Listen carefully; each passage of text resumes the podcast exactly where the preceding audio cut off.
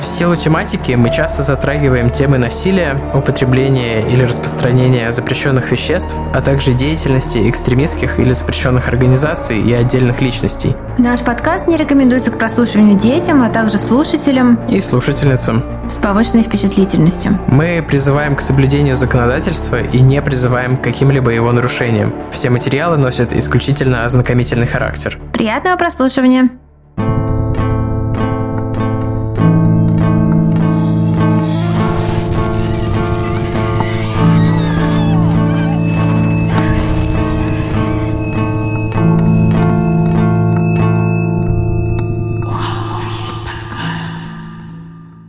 Всем привет, и с вами снова у Холмов есть подкаст, ура! We're back, we're back, you know it, we're back. Привет, это Валя, если что. А то был, был Тима. Басовито это Тима. Эм, да, у нас был достаточно долгий перерыв. Для нас вообще самый долгий за время существования подкаста. Успели отпраздновать день рождения, собственно, два года нашему подкасту в сентябре, вот пока в отпуске были. Ну, как отпраздновать? Нам наши холми напомнили о том, что у нас день рождения подкаста, по-моему, отметив нас в историях с поздравлениями. Ну, по крайней мере, я так узнала. Нет, нет. Я напомнил э, прекрасной Лиде, которая ведет наши соцсети, что у нас 11 сентября день рождения, и что надо что-нибудь запостить, и потом стали люди репостить, и все такое. А, так это был ты. По-моему, я, так я, все я, было. думала, я думала, наши холмис вспомнили, ну вот. Я так просто в танке. Кто подписан на меня в инсте, знает почему. Вот. Да. Я в танке из подгузников. Вот. Эм, э, что еще сказать вам, друзья, кроме того, что мы вернулись э, и вернулись э, с свежей порцайкой расфасованной жести. Вот. Я могу сказать, что вот что. Да, извините, немножко заржавели, заржавели механизмы подкастера у меня, как вы видите. Мы, пока был отпуск, задружились с издательством Инспирия, и у них вот или уже вышла, или вот-вот-вот выходит книжка под названием «Связать, пытать, убить». Угадайте, про кого она. Да, и такие мы как Бивис и Батхит засмеялись с тобой, такие... Кто из нас, кстати, Бивис, а кто Батхит, я вот всегда думаю. Ну ты блондинка. Спасибо. Спасибо. Ну, хорошо, я согласна. В принципе, я согласна. Так вот, книжечка про БТК, написанная коллективом авторов со сложными фамилиями, но я ее прочла, и она прекрасная. Это True Crime классика настоящая. Журналисты писали, которые вот освещали, так сказать, расследование, пока все это происходило, которые прям вот были на местах преступления. И очень круто сделано. То есть она практически как детектив читается, потому что там в центре журналисты, копы, а не маньяк. Мне она понравилась гораздо больше, чем книга Джона Дугласа, где, как во всех книгах Джона Дугласа, в центре Джон Дуглас. Вот. Ну да. Поэтому э, очень всячески ее советуем и рекомендуем. Там даже наша цитатка, прикиньте, на обложке. Во как, дожили мы до какого уровня с тобой, Тима, что крупные издательства приходят к нам за цитатками на обложку. Клево-клево. Да. Вот. А в наших... Надеемся, что наше сотрудничество продолжится. Да. Под миг, под миг. Оно продолжится под миг, под миг. Там уже, я уже там, да. Я уже знаю, но вам не скажу. Короче говоря, в наших социальных сетях будут розыгрыши экземпляров этой книги БТК, вот, который, можно сказать, почти наш автограф — это наша цитата. Вот, поэтому подписывайтесь на нас в социальных сетях, там будут посты с подробной информацией. Вот, когда книжка уже появится в продаже, может быть, она на момент выхода выпуска уже и появилась. Вот, а так всем читать книжку БТК «Связать, пытать, убить». Кстати, она в той же самой серии, где и книжка про Теда Банди, где еще будет книжка про Рамиреса, короче. И не говори никому тоже в этой а, серии. Да, и книжечка про маму-маньячку, собственно, она открыла эту серию. Вот, поэтому кто еще не обращал на нее внимания, рекомендую обратить. Вот, но это отличное дополнение к вашей True Crime полочке. Да, а, но это еще не все, еще скоро будет вообще огромная новость по поводу наших Crime дел, но это будет чуть позже в этом году. Следите за эфирами. Вот так. Ничего, вроде разогнала, разогнала. Чувствую, как связки, да. кровь стучит в висках, связки э, горят. И еще, раз уж у нас коммерческая пауза, если кто-то в Петербурге хочет купить бракованные диски пятью дырками на э, радиус 114.3, пишите в директ. Серьезно сейчас? Да нет, конечно. Вот, но их, правда, надо продать мне на Авито. Вот. А что-то еще... А, насчет обложки на этот выпуск у нас некоторая сложность. Мы записываем его заранее, и пока не заказали ее. Валя неорганизованный человек называется сложность. Ну, мы из отпуска выходим, у нас еще не, не совсем встали на рельсы мы, и, и Кирилл будет в отпуске, то есть он смонтирует нам все заранее, поэтому мы не сможем дописать кусочек, где мы благодарим художника, но... Или художницу, да. Да. Мы уверены, что получится классно. Кто бы ты ни был, слэш ни была. Мы благодарим тебя, неизвестный пока, неизвестный и неизвестная художник-художница. Мы благодарим э, тебя за твою чудесную работу. Спасибо большое. Отметим да. во всех постах. Народ, Заценивайте. В качестве дополнительного бонуса репостим какой-нибудь из твоего инстаграма историю себе в фу, какой-нибудь пост себе в сторис, э, поскольку не упомянули тебя словами. Да, у нас есть... Э, Если у тебя есть инстаграм, конечно. У нас есть такие э, так скажем, холмы, которые делали нам обложки, у которых там, не знаю, по сотням тысяч подписчиков, которые делают, типа, там, официальные арты для Рамштайна, каких-то там фильмов, э, и просто, да. А вот недавно нам даже арт-директорка одного очень крутого издательства написала и сказала, типа, ребят, я хочу сделать вам обложку. Я так как бы слегка офигела, так типа, вау.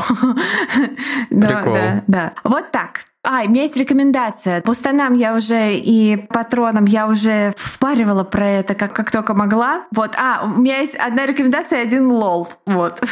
И потом мы начнем. Ребята, это лучшее, что я посмотрела за этот год, наверное. Это просто огнище. Жанр определить я не берусь. Там э, и триллер, и какой-то, да, не знаю, урбан, дарк фэнтези, не, не знаю. А, ну я просила у вселенной дарк фэнтези, хотя я не уверена, что это фэнтези. Я никогда не уверена, фэнтези это или нет. Короче говоря, там история про девушку. А, кстати, возможно, всевозможные звуки на заднем плане, новые звуки. Вот у меня только что кот мыл жопку на столе, Марв там где-то лает, потому что Марв теперь не приходит ко мне на запись, у него теперь появилась новая возлюбленная. Опять же, кто подписан на меня в инсте, тот поймет. Вот.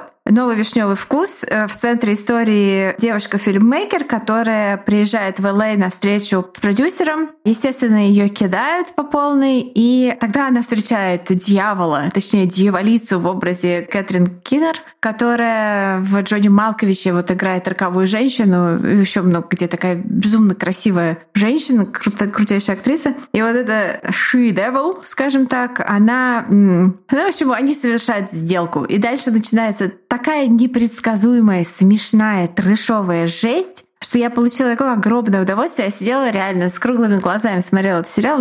Очень красивый по картинке, прекрасный по актерской работе. Такой Дэвид Линч на минималках, плюс какой-то хоррор категории Б, я бы сказала. Что-то такое. Нашествие помидоров убить. Вот. А, очень-очень рекомендую. Это была рекомендация. А теперь lol. Это реально lol. А, который очень много говорит о том, в каком я сейчас состоянии нахожусь. Я много слышала похвал про сериал «Хрустальный». Это новый сериал про серийного убийцу от э, студии «Среда». Очень крутые ребята, они, собственно, сделали метод. Вот. И я решила посмотреть этот сериал в воскресенье. Мы с Димоном такие завтраком с чаем, такие сели на диванчик, включили, и я такая включила первую серию. И мы смотрим ее и такие, блин, а что ничего не объясняет? А что так с полоборота это все так вот закрутилось, завертелось? И, короче, мы смотрим, смотрим, и вот уже и понятно, кто убийца, и вот уже там все как бы это окей, и вот уже там некоторых персонажей начали просто мочить. И я такая, хм, а первую ли мы серию смотрим? По ходу дела мы посмотрели десятую серию сериала, последнюю, финал посмотрели. Вот. И, э, ну да, как бы так. Я не знаю, рекомендую ли я этот сериал, потому что... Но финал сезона неплохой. Я чуть поняла. Вот. О, да. Вот так. А Но когда там было в предыдущих сериях, тебя это не смутило? А там не было ничего такого. Там началось с полоборота, где просто такой помятый чувак, типа, скакивает с кровати и говорит, я должен ехать. Маньяк а, забрал там новую жертву. True Detective я... первый сезон. Да, и я такая, ну окей, потный чувак скакивает с кровати и куда-то едет, то окей. Вот, и... Э... Потный чувак скакивает с кровати и куда-то едет, это я в будние дни, короче. Э, да, в общем, как говорил капитан Джек Воробей, забавно до дрожи. Вот. Э, я не знаю, Тима, откуда это идет, из каких... Отсылка из склепа. Отсылка из склепа, когда живешь на четырех часах сна, то как бы все становится... Контуры предметов становятся такими блестящими и очень четкими. И мозг обращается к каким-то запасничкам, про которые ты забыл, что они существуют. Да. Вот так, ребята. Сериал «Хрустальный». Там я заметила вот даже по этой последней серии две мощнейшие отсылки к русскому трукрайму, старому доброму импортзаму про два кейса, которые у нас, я так понимаю, были выпуски как раз про эти кейсы. Но я не буду да. ничего спойлерить. Тиме я уже да, все про спойлеры. Валя мне писала... В стиле Великого Гэтсби. Я все про спойлерила Тиме. Валя мне писала, типа, вот тот чувак, который то-то, то-то, я забыла все фамилии.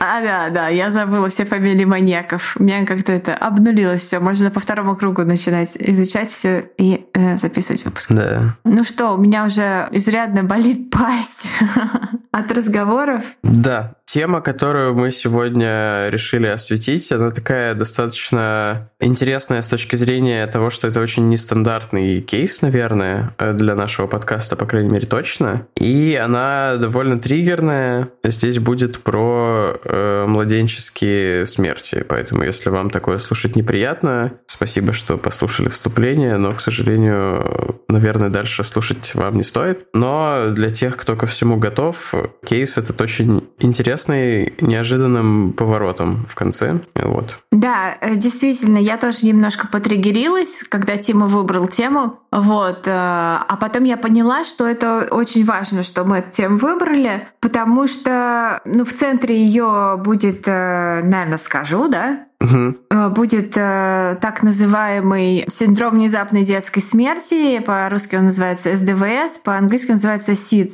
Вот. И э, просто повысить, э, так сказать, э, осведомленность об этом э, явлении, как бы считаю важным. Поэтому, да, тема триггерная, но, но это не просто так. И еще сразу скажу, что я об этой теме узнал из статьи на класснейшем сайте N плюс 1, там такой научпоп контент. Там, собственно, с точки зрения статистики было проанализировано это дело, что мне как... Э, ну, я работаю с данными, я перестал работать с аналитиком, сейчас работаю инженером данных, но неважно, все равно статистика классная, люблю статистику, я поэтому вот так вот пришел к этому кейсу немножко из, я бы сказал, своей профессиональной области, которая вот так вот перекликнулась с True Crime, который... Я даже не знаю, как назвать. Я, я не профессионал в True Crime, я Aspiring amateur. Окей. Так ты скажешь, про что кейс ты дашь? Название какое-то? Ладно, там же вроде в конце. Ну ладно. Мы расскажем про австралийский почему-то снова кейс. У нас какой-то э, австралийский... Австралийские недели в УХЕП.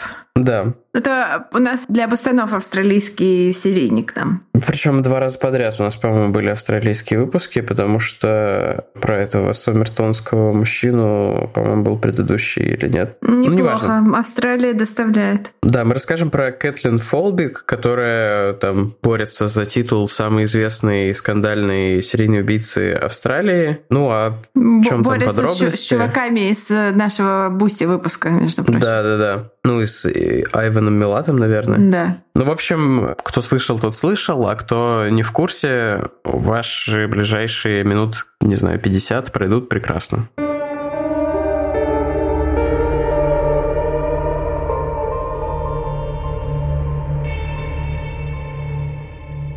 Врачи сказали, что она должна использовать это дурацкое одеяло. То, которое будет пищать, если сенсором покажется, что ее дочь Сара перестала дышать. Вот только этот тупой прибор пищит каждые полчаса. Мало ей того, что девочка недавно болела и вообще беспокойно спит, теперь еще и без того бессонные ночи сопровождаются этим адским писком. Но она не может его игнорировать. Не может ни пойти и не проверить, в порядке ли Сара. И дело не только в том, что от писка дочка просыпается и начинает плакать, и даже не в том, что ее будет осуждать ее муж Крейг. Он вообще заботится о ней, взял три месяца отпуска и помогал заботиться о дочери. Вот только, к сожалению, три месяца эти уже прошли, и он несколько недель как вернулся на работу. Она осталась наедине со всей полнотой ответственности за дочь и наедине с ее плачем, а как известно, нет звуков хуже детского плача. Кажется, она читала это в какой-то статье, что мы, люди, генетически запрограммированы на него реагировать. Именно поэтому в сиренах экстренных служб используются те же частоты. «Я больше так не могу, Крейг», — говорит она в очередной попытке убедить мужа отключить это одеяло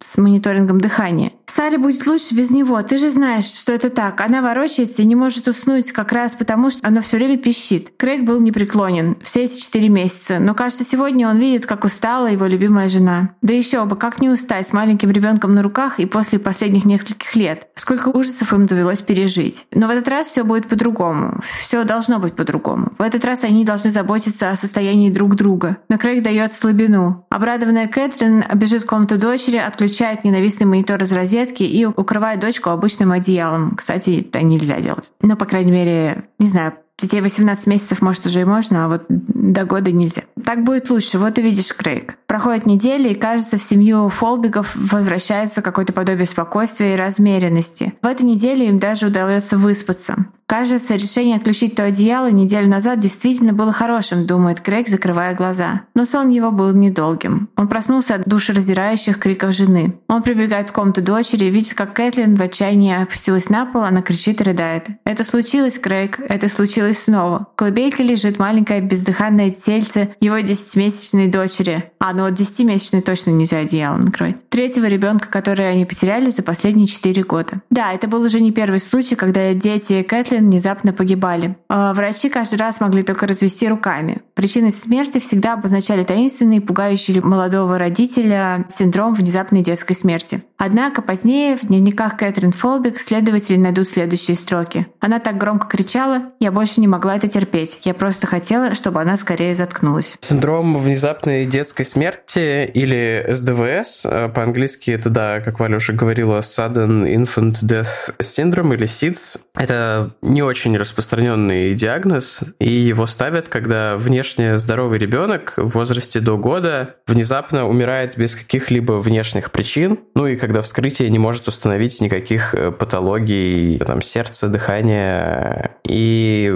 в общем, когда это происходит действительно внезапно и без видимых факторов. Вообще список причин, которые потенциально увеличивают риск развития этого синдрома, он там длиной в целую страницу А4 на Википедии, но правда в том, что ученые ученые толком не знают, от чего это возникает, и эти корреляции вообще имеют они какую-то причинно-следственную природу под собой, или просто это какие-то корреляции. То есть э, нету каких-то серьезных исследований, по крайней мере, не было до последних лет, которые бы объясняли СВДС как-то более э, подробно. Наверное, поэтому, да, и слово «внезапный» есть в названии, потому что непонятно, как это развивается, как это предотвратить, как этого избежать. Несмотря на то, что диагноз ставят в возрасте до года, э, хотя в некоторых случаях и позже отдельных, 90% эта смерть наступает у детей от 2 до 6 месяцев. Вообще, младенчество достаточно опасный период жизни. Если посмотреть на график, как раз вот в статье N плюс 1 это подробно разобрано, вероятность смерти в этот период примерно такая же, как в 60 лет. Конечно, это статистика по всему миру, и это обеспечено во многом за счет высокой детской смертности в бедных странах. Там это, конечно, происходит во многом из-за низкого уровня медицины, да не во многом, многом вообще, в принципе, из-за низкого уровня медицины и гигиены. А в таких условиях инфекции мало того, что более вероятные, так еще и более смертоносные. И там вот э, СВДС носит как бы такой характер погрешности в статистике. Но в развитых странах, где дети умирают там в десятки раз реже. Этот синдром занимает третье место в списке самых распространенных причин детской смертности,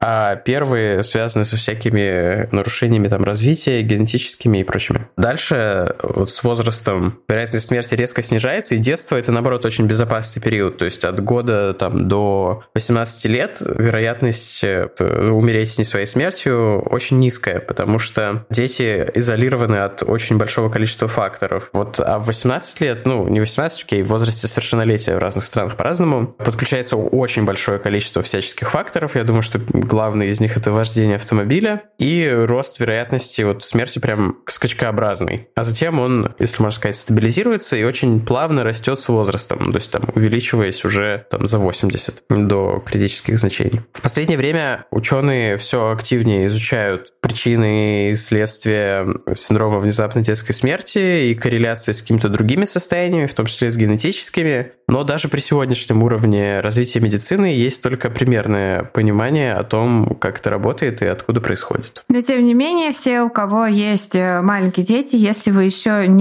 не знаете об этом, не читали, я очень рекомендую прочитать э, просто данные о том, как э, Рекомендовано, чтобы там дети спали на жестком матрасе, без подушки, без одеяла, без каких-либо предметов внутри кроватки и так далее. То есть есть определенные гайдлайны, которые существенно снижают просто статистически эту вероятность. Они не являются там объяснением причины, но просто э, по огромному количеству данных, которые собраны и проанализированы, можно сказать, что если э, определенные какие-то вещи совершаются, то шанс, э, то есть вероятность э, возникновение вот этого синдрома, она либо увеличивается, либо падает. То есть там, начиная от, там, не знаю, курения родителей, там, способов угу. скажем, там, например, там, типа, э, соска, там, она помогает, наоборот, как бы соска на ночь, это типа хорошо, хотя кажется, что нет. Ну, в общем, кому актуально, изучите, не, ну, по, не, это, не Проконсультируйтесь не с вашим врачом. Время. Ну, я не знаю, как вот в России к этому э, вообще это как-то, к сожалению, просто не знаю. Вот. Э, а вообще так это прямо такие на всяких там курсах прям говорят, как нужно вот укладывать там ребенка спать и т.д. и т.п. Вот, простите за небольшой мамский брос. Тема выпуска обязывает. Девичья фамилия Кэтлин Меган Фолбик была Донован. Она родилась в июне 67 года в Новом Южном Уэльсе одном из юго-западных новых уэльских австралийских штатов. Шутка. Просто меня всегда это новый Южный Уэльс очень смешит. По 69-м, когда ей было 18 месяцев, ее отец Томас Джон Бриттон убил ее мать Кэтрин Мэй Донова, нанеся ей 24 колющие раны. Его арестовали на следующий день и приговорили к 15 годам тюрьмы. Кстати, алло, Австралия, почему, что, почему к 15 годам тюрьмы за 24 колющие раны? Что не так с вашими приговорами? Про дальнейшее детство Кэтлин известно очень, не очень много. Сразу после трагической смерти ее мамы и ареста отца заботу о маленькой Кэти взял на себя государство. Или взяло. А, до, довольно быстро, это чтобы меня не закидали сразу же с полоборота, выйти, выйти из отпуска сразу же. Довольно быстро нашлась семейная пара, которая взяла к себе под опеку Кэтлин. Однако на следующий год ее забрали от них и поместили в детский дом Бидур, Бидура, Бидура, а, мы не смогли найти точной информации, о чем почему это произошло. Но наверняка этому есть логическое объяснение. А, возможно, пара решила, что удочерение не для них, или у них что-то изменилось. А может быть, все было как в фильме «Дитя тьмы», и кто не смотрел, обязательно посмотрите. Это любимый ужастик Костика. А, тем не менее, она попала обратно в детский дом, и, но провела она там совсем немного, всего два месяца, после чего социальная служба определила ее в новую семью, в которой она уже и прожила до совершеннолетия. Конечно, судьба Кэтлин сразу складывалась не слишком э, удачно, если так можно мягко сказать. А, эм, было ли это последствием травмы, перенесенной в детстве, или влиянием окружения уже после, сложно сказать. Ну, как бы я уверена, что это совокупность факторов, потому что... Ну, я думаю, что... Ну, то есть ей же было 18 месяцев, я не знаю, насколько это она запомнила и насколько это повлияло на нее в этом смысле. Ну, она, конечно, этого не запомнила, но если совместная жизнь ее родителей закончилась по ножовщиной, то, скорее всего, всего в первые 18 месяцев ее жизни это были какие-нибудь крики, ссоры, скандалы и э, там какое-то отсутствие внимания и так далее. А раннее детство все же, несмотря на то, что его никто не запоминает, оно э, отпечаток накладывает на людей. Мое скромное мнение. Да, мы забываем все время сказать, что все мнения, которые мы высказываем в, этом, подкасте, это наши скромные мнения. Мы не претендуем, ребят. В 15 она бросила школу и в 87-м стала быть в возрасте ну, кстати, 20 лет она вышла замуж да. за Крейга Гибсона Фолбига, который, то есть это не как у этого Эр Келли, или как там его зовут, который типа там... О, Господи, да, ему же вынесли приговор недавно. Да, я сегодня с утра читала. Ужас. Она вышла замуж за чувака по имени Крейг Гибсон Фолбиг, который станет отцом ее четверых детей. Собственно, из-за судьбы этих детей история и попала в наш подкаст. Уже спустя два года после замужества, 1 февраля 89 года, у молодой семьи Фолбигов рождается первый ребенок, которого назвали Калеб Гибсон. В целом он был здоровым младенцем, но очень громко дышал. Педиатр сказал, что это связано с недоразвитостью гортани, она была типа слишком мягкой, и поэтому дыхание сопровождалось громкими звуками, чем-то вроде храпа, как я понимаю. Доктор уверял родителей, что ничего делать не нужно, это случается вообще не так редко, и со временем, когда у мальчика гортань окончательно сформируется, все будет в полном порядке. Однако судьба распорядилась иначе. На 19-м дне жизни Кэтлин уложила Калеба спать в соседней комнате и вернулась в спальню к мужу. Ребенок спал беспокойно, и ворочался с полуночи до двух. Он не так давно перенес легкую простуду, ничего такого, из-за чего стоило бы переживать, но вот остаточный эффект в виде беспокойного сна все еще оставался. Ночью Кэтлин в очередной раз пошла проверить, в порядке ли ребенок, но мальчик не дышал. Кэтлин громко закричала, разбудив криком своего мужа. Вместе они вызвали скорую, которая, к сожалению, смогла лишь констатировать смерть Калиба. После подробного исследования смерть посчитали не насильственной, но и каких-то естественных причин, кроме самой остановки дыхания, не нашли. Так в жизни Фолбигов в первый раз звучит этот страшный диагноз СВДС. Первый, но, к сожалению, не в последний. Но уже вскоре после трагедии с Калибом в июне 90-го у Фолбигов родился второй сын, Патрик Аллен. В этот раз Крейг взял отпуск с работы, чтобы провести три месяца после рождения сына дома, помогая и поддерживая жену. Все было хорошо, три месяца прошли без происшествий, и Крейг вернулся на работу. Однако 18 октября ужасный сценарий повторился. Посреди ночи Крейг проснулся от криков жены. Их четырехмесячный сын лежал в колыбельке бездыханный. Он немедленно предпринял попытку оказать ему первую помощь непрямым массажем сердца. Также сразу Фолбиги вызвали скорую. Патрик отвезли в больницу, и врачам удалось э, сохранить ему жизнь. Но из-за нехватки кислорода а его мозгу был нанесен непоправимый ущерб. Остаток жизни он будет страдать эпилепсией, а, а также потерей зрения, вызванные повреждением зрительных центров мозга. Четыре месяца спустя мальчик умирает в результате одного из частых и сильных эпилептических припадков. 18 февраля Кэтрин позвонила своему мужу и сообщила о смерти Патрика. Позднее, давая показания в суде, он вспомнит фразу, которую сказала ему тогда жена. Это случилось снова. Как в октябре, так и в феврале врачи не нашли никаких признаков насилия на теле мальчика. И если причиной смерти стал припадок, то причина первоначальной асфиксии, приведшей к кислородному голоданию и повреждению мозга, так и осталась не установлена. Как и в случае с Калибом, врачи поставили диагноз СВДС. Пытаясь уйти от призраков прошлого, а также, конечно, я уверена, от э, стигмы в глазах соседей, Фолбиги переехали в Торнтон, а, пригород э, Мейтленда, тоже в Новом Южном Уэльсе. Мне кажется, все австралийцы живут в городе Мейтленд, mm-hmm. потому что они же все говорят Мейт. Меня порадовал название города Сноутаун из нашего выпуска выпусков в Австралии это. Я просто хочу заметить, как э, мило кот попадает в кадр в фейстайме. Я знаю, вам этого не видно, но он лежит на валенном кресле, и его мордочка вот прямо в углу экрана у меня. Ладно, возвращаемся к... Давай, сделай еще один скриншот. Я волосы переложила нормально, ты потом пофейстюнь только мне лицо.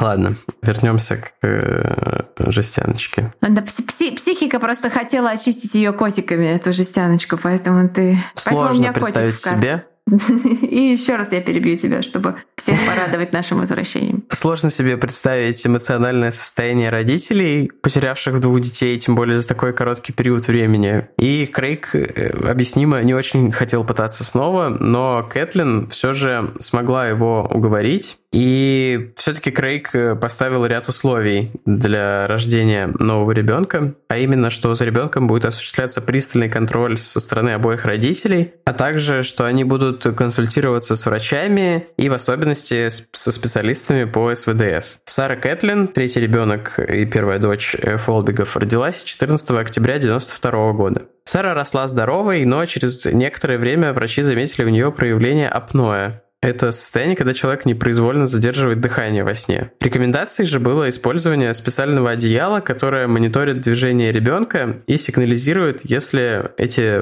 вот э, движения, характерные для дыхания, не регистрируют. Э, Кэтлин и Крейг э, последовали, конечно, рекомендациям врачей и стали использовать такое одеяло. И поначалу все шло неплохо, но вот только одеяло было то ли недостаточно чувствительным, то ли наоборот гиперчувствительным и зачастую било ложную тревогу. Это ужасно раздражало Кэтлин, но представьте себе уровень тревожности матери, потерявшей двух детей, и то, как сильно такой прибор эту тревожность мог обострять. То есть он говорил, о, там с твоим ребенком все не в порядке. Ну и никаких прямых свидетельств этому нет, но из э, изучения этого кейса у меня есть ощущение, что у нее была какая-то проблема с вот резкими звуками, что звуки ее очень-очень сильно триггерили. Девочка недавно болела, перенесла легкую простуду и много ворочалась. И по всей видимости, точнее, по мнению Кэтлин, это одеяло приносило ей неудобства, и вот было одной из причин, почему она так плохо спала. Не было никаких э, признаков для того, чтобы переживать из-за ее дыхания, то есть никаких проблем за эти несколько месяцев не возникало. По крайней мере, так э, Кэтлин сказала в своих показаниях, которые она позднее даст полиции. И она решает отказаться от использования этого одеяла, убеждает мужа и забирает его из кроватки маленькой Сары. Ну а что случилось с Сарой спустя всего неделю, после того, как э, это одеяло ее мать забрала из ее кроватки, вы уже знаете из нашего тизера. Как и в прошлые разы. Врачам не удается установить конкретную причину остановки дыхания. Отсутствуют как там отравления, так и физические повреждения. Девочка умерла внезапно и беспричинно. Диагноз СВДС. В 96-м пара переезжает в город Синглтон. Переезд, тем не менее, не спасает их от внимания со стороны как медиков, так и полиции. Если две детские смерти еще можно было объяснить совпадениями, то три уже выглядели совсем нереалистично. Как там говорят,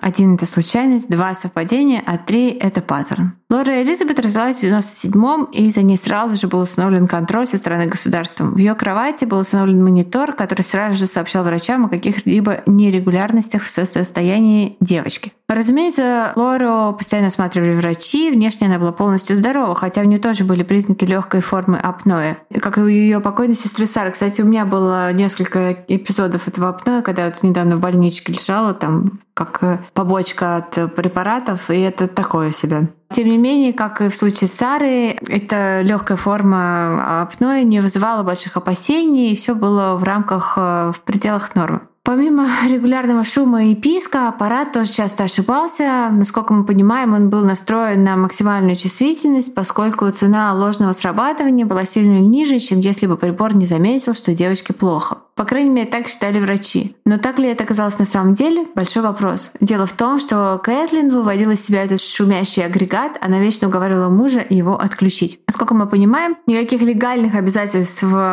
потому, чтобы он всегда был включен, на паре не лежало. Но Крейг, конечно, был решительно против. Возможно, это одна из причин, по которой Лора дожила до своего первого дня рождения, но не до второго. Она умерла в 99-м, они с Кэтлин ходили гулять, и когда вернулись, девочке стало плохо. Все было по-старому. Крики, скорая, врачи, причина смерти не установлена, отравления или повреждений нет.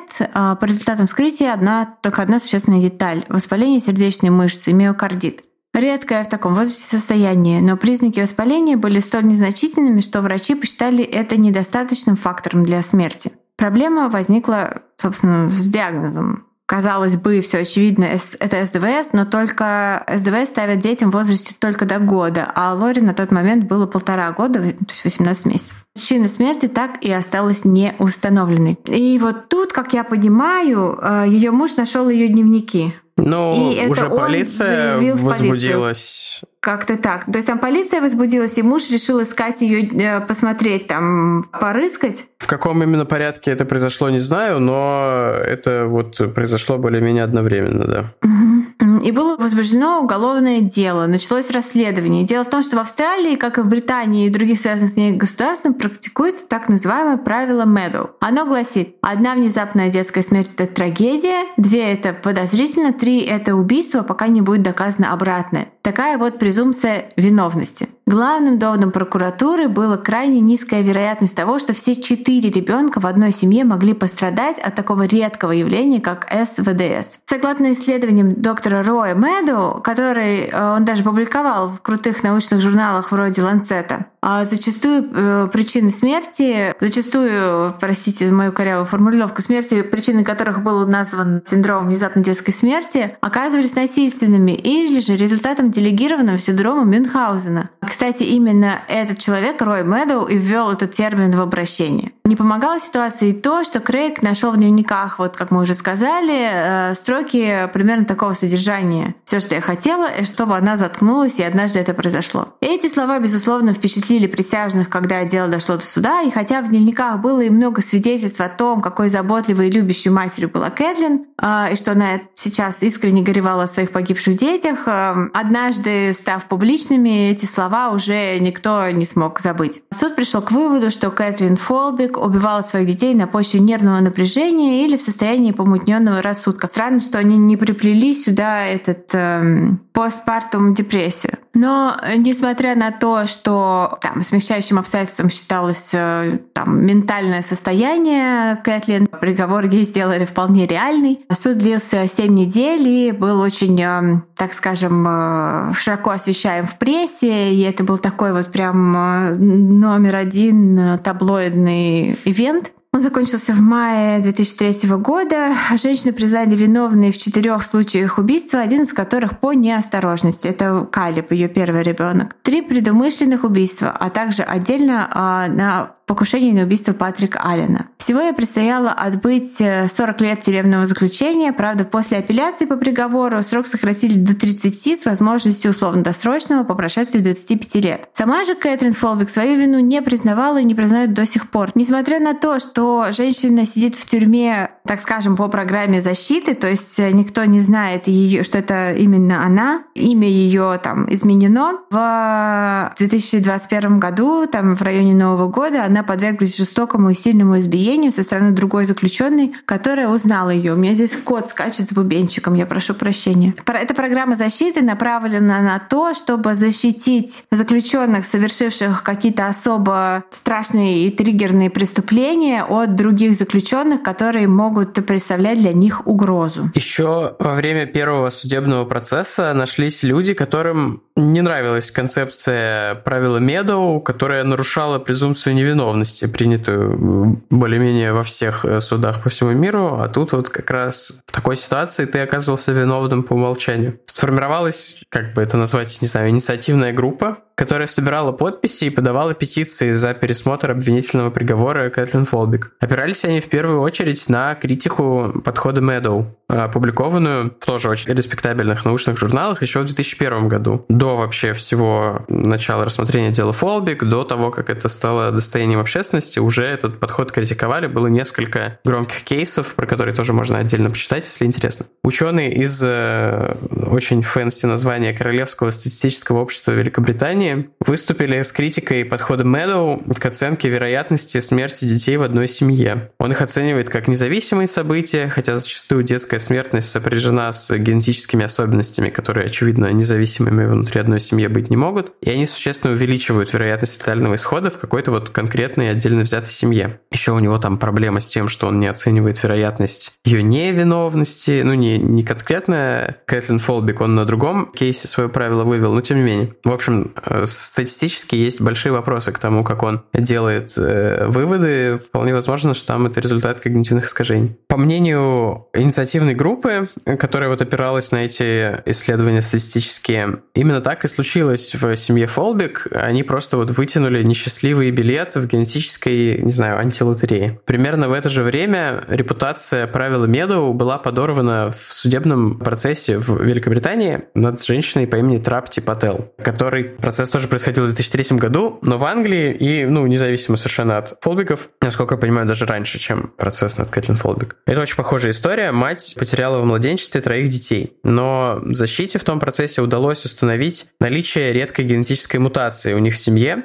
которая в том числе, кстати, стала причиной потери пятерых детей бабушкой обвиняемой. То есть там детская смертность это вот э, очевидный симптом такого генетического нарушения был. Но дело Фолбик проходило не в Англии, а в Австралии, и это там не было учтено как прецедент, и вообще в Австралии правило Медоу сохраняло свои позиции. Но по всему миру после оправдания Пател началась волна вот отмен приговоров, вынесенных по правилу Медоу в предыдущие годы. Насколько я понимаю, ну, то есть вот всякие эти бывшие доминионы типа Австралии, э, не знаю, там Канады, они практикуют вот ту же систему права, что и в Англии, поэтому если в Англии есть какой-то прецедент, они могут его использовать. Я не знаю, я не юрист, не шар. В общем, да, начинается вот эта волна отмен приговоров, по правилу Медоу. Так, например, был отменен приговор Салли Кларк. Это еще одна известная мать убийцы. Точнее, как оказалось, ну, по крайней мере, по мнению суда, она была осуждена, если не невинно, то, по крайней мере, неправомерно. При повторной экспертизе там были обнаружены следы инфекции в теле одного из ее погибших сыновей, что делало вероятность смерти второго сына от э, как раз синдрома внезапной детской смерти уже не такой уж низкой, чтобы считать вот ее по умолчанию виновной. То есть их там не нужно было эти вероятности умножать, собрать, и там было один на несколько тысяч, а не один на там десятки миллионов. В общем, эта ситуация забила последний гвоздь в крышку гроба правила Медоу, и приговоры, вынесенные по нему, отменялись уже даже без дополнительного пересмотра дел. Просто если судья видел, что пользовались этим правилом, приговор автоматически отменялся. За почти 20 лет, которые вот уже на сегодняшний день прошли с момента рассмотрения дела Фолбик, было найдено еще очень много объяснений повышенного риска детской смертности, выходящие за рамки диагноза СВД ДС, ну или, не знаю, уточняющие этот диагноз. Были написаны там десятки статей, рассматривающих разные мутации в разных генах, вызывающих в том числе трудности в дыхании или повышенный риск э, развития сердечной недостаточности. Всего того, от чего, собственно, и пострадали дети Фолбик. Если бы суд проходил сегодня, дискуссия была бы, конечно, совершенно на другом уровне медицинского толкования проблемы, а не там, типа, как правило, Медоу, о, ну их слишком много, чтобы это было случайность. Действительно, да, слишком много, чтобы это было случайностью, но не случайно и не значит насильственно единственный, возможно. В общем, руководствуясь этими соображениями, инициативная группа по поддержке Кэтлин Фолбик, уже она там имела большое количество членов, которые могли позволить себе некоторые расходы существенные, они заказывают второе патологоанатомическое, патологоанатомическое, ну, повторное, в смысле, исследование. Экспертиза э, показала, что есть высокая вероятность того, что Лора могла умереть от того самого незначительного миокардита, это воспаление сердечной мышцы, который в первый раз почитали, типа, недостаточно существенным существенным, чтобы вот оно оказывало какое-то влияние. Но дело все в том, что инициативная группа ограничилась не простой экспертизой, они также запросили полное секвенирование генома, как самой Кэтлин, так и всех детей, чьи биологические материалы вот были доступны и сохранены врачами-исследователями. Выяснилось, что у Лоры и Сары были определенные нарушения в генах, отвечающих за работу сердца. Там достаточно сложный механизм, какие-то определенные белки, вот на N плюс 1 можно почитать подробно. Сравнив обстоятельства их смерти,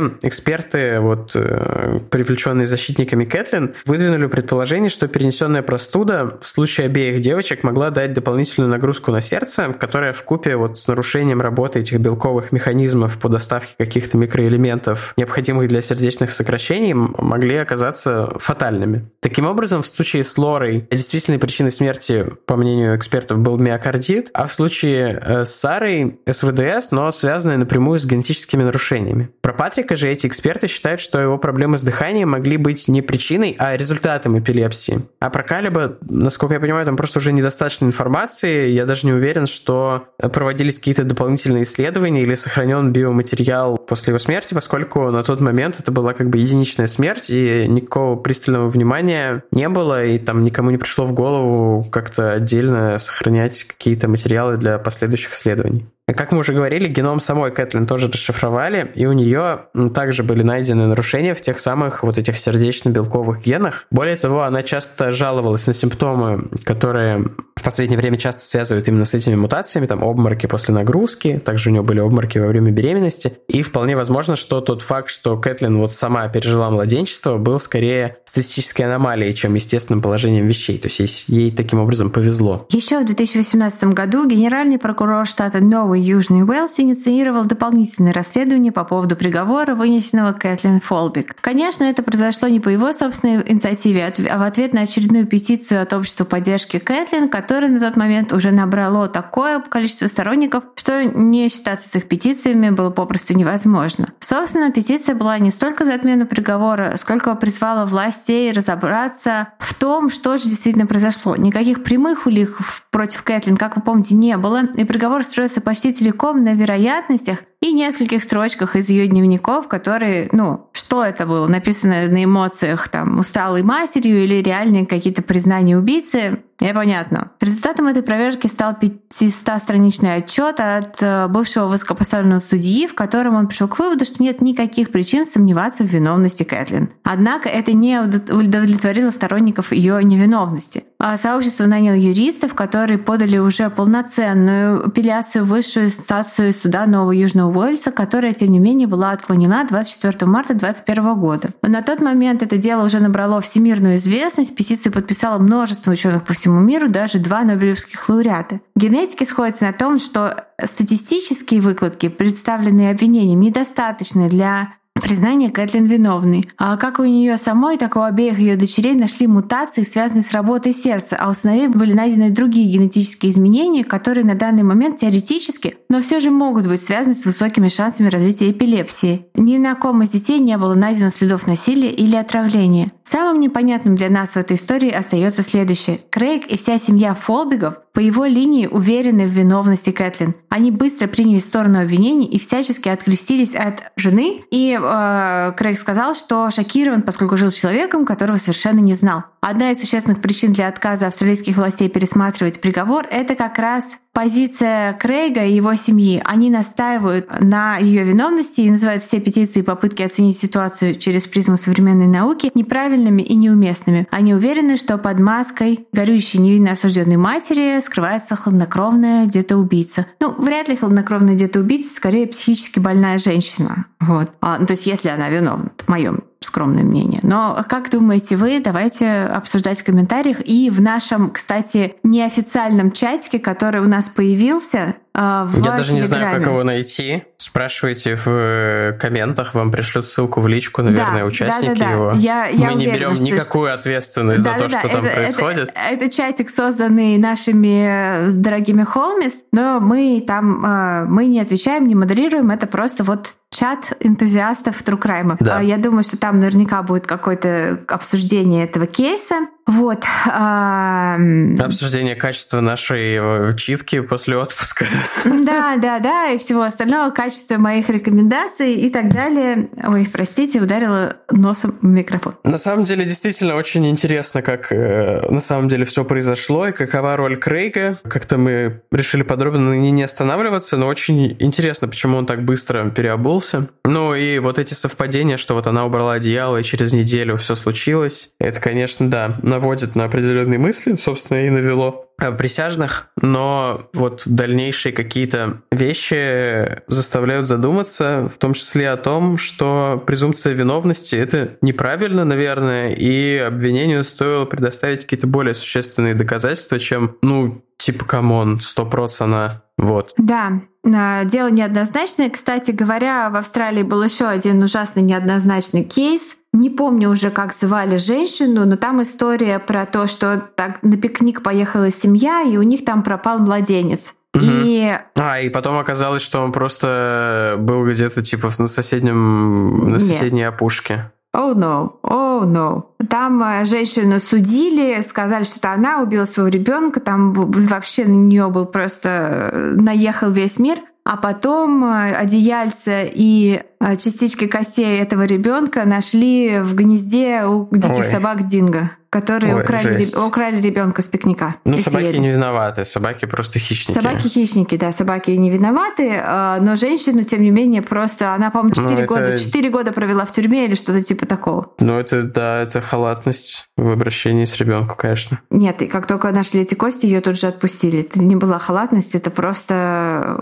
Не, ну, в смысле, что если она сидела за убийство, то это отстой, ну, как бы, не знаю, если ты привез ребенка в лес. Почитай кейс. Ладно. Это была охраняемая охраняемая, по-моему, не охраняемая, а цивилизованная площадка для пикника в национальном парке. То есть там как бы почитай, почитай, прежде чем обвинять ладно, ладно, мать во всем, почитай кейс. И вы тоже почитайте кейс, если вам интересно. Вот. Да, большое спасибо нашему пока анонимному для нас художнику слэш художнице. Мы уверены, что обложка вышла классная, спасибо. Вот. А с вами были у холмов, есть подкаст, и мы вернемся еще вот не совсем сразу, еще истории слушателей надо записать. Ну, в общем, следите за нашими соцсетями, через две недели будет точно основной выпуск. А до тех пор не знаем, будет что-нибудь или нет. Вот. Но мы вернулись, мы живы. Ура! Ура! Да. Ура! Новый всем учебный спасибо. год с, э, у холмов. Да, всем спасибо большое. Спасибо нашим донейтерам, которые э, продолжают нас э, содержать. Тима да, показывает я... сердечко руками, я присоединяюсь. Купил себе бонсай на деньги из донатов. Клево. Вот. Э, я коплю деньги из донатов. Вот так. Э, спасибо всем большое, спасибо за ваши лайки, спасибо за все ваши комментарии к моему одному из последних постов в инсте. Ребята, я очень тронута. Просто физически не могу ответить всем. Спасибо вам. Любовьки, любовьки. Вот. И на этом, наверное, пока. Да, мы рады вернуться. Пока. Мы рады вернуться, но пока.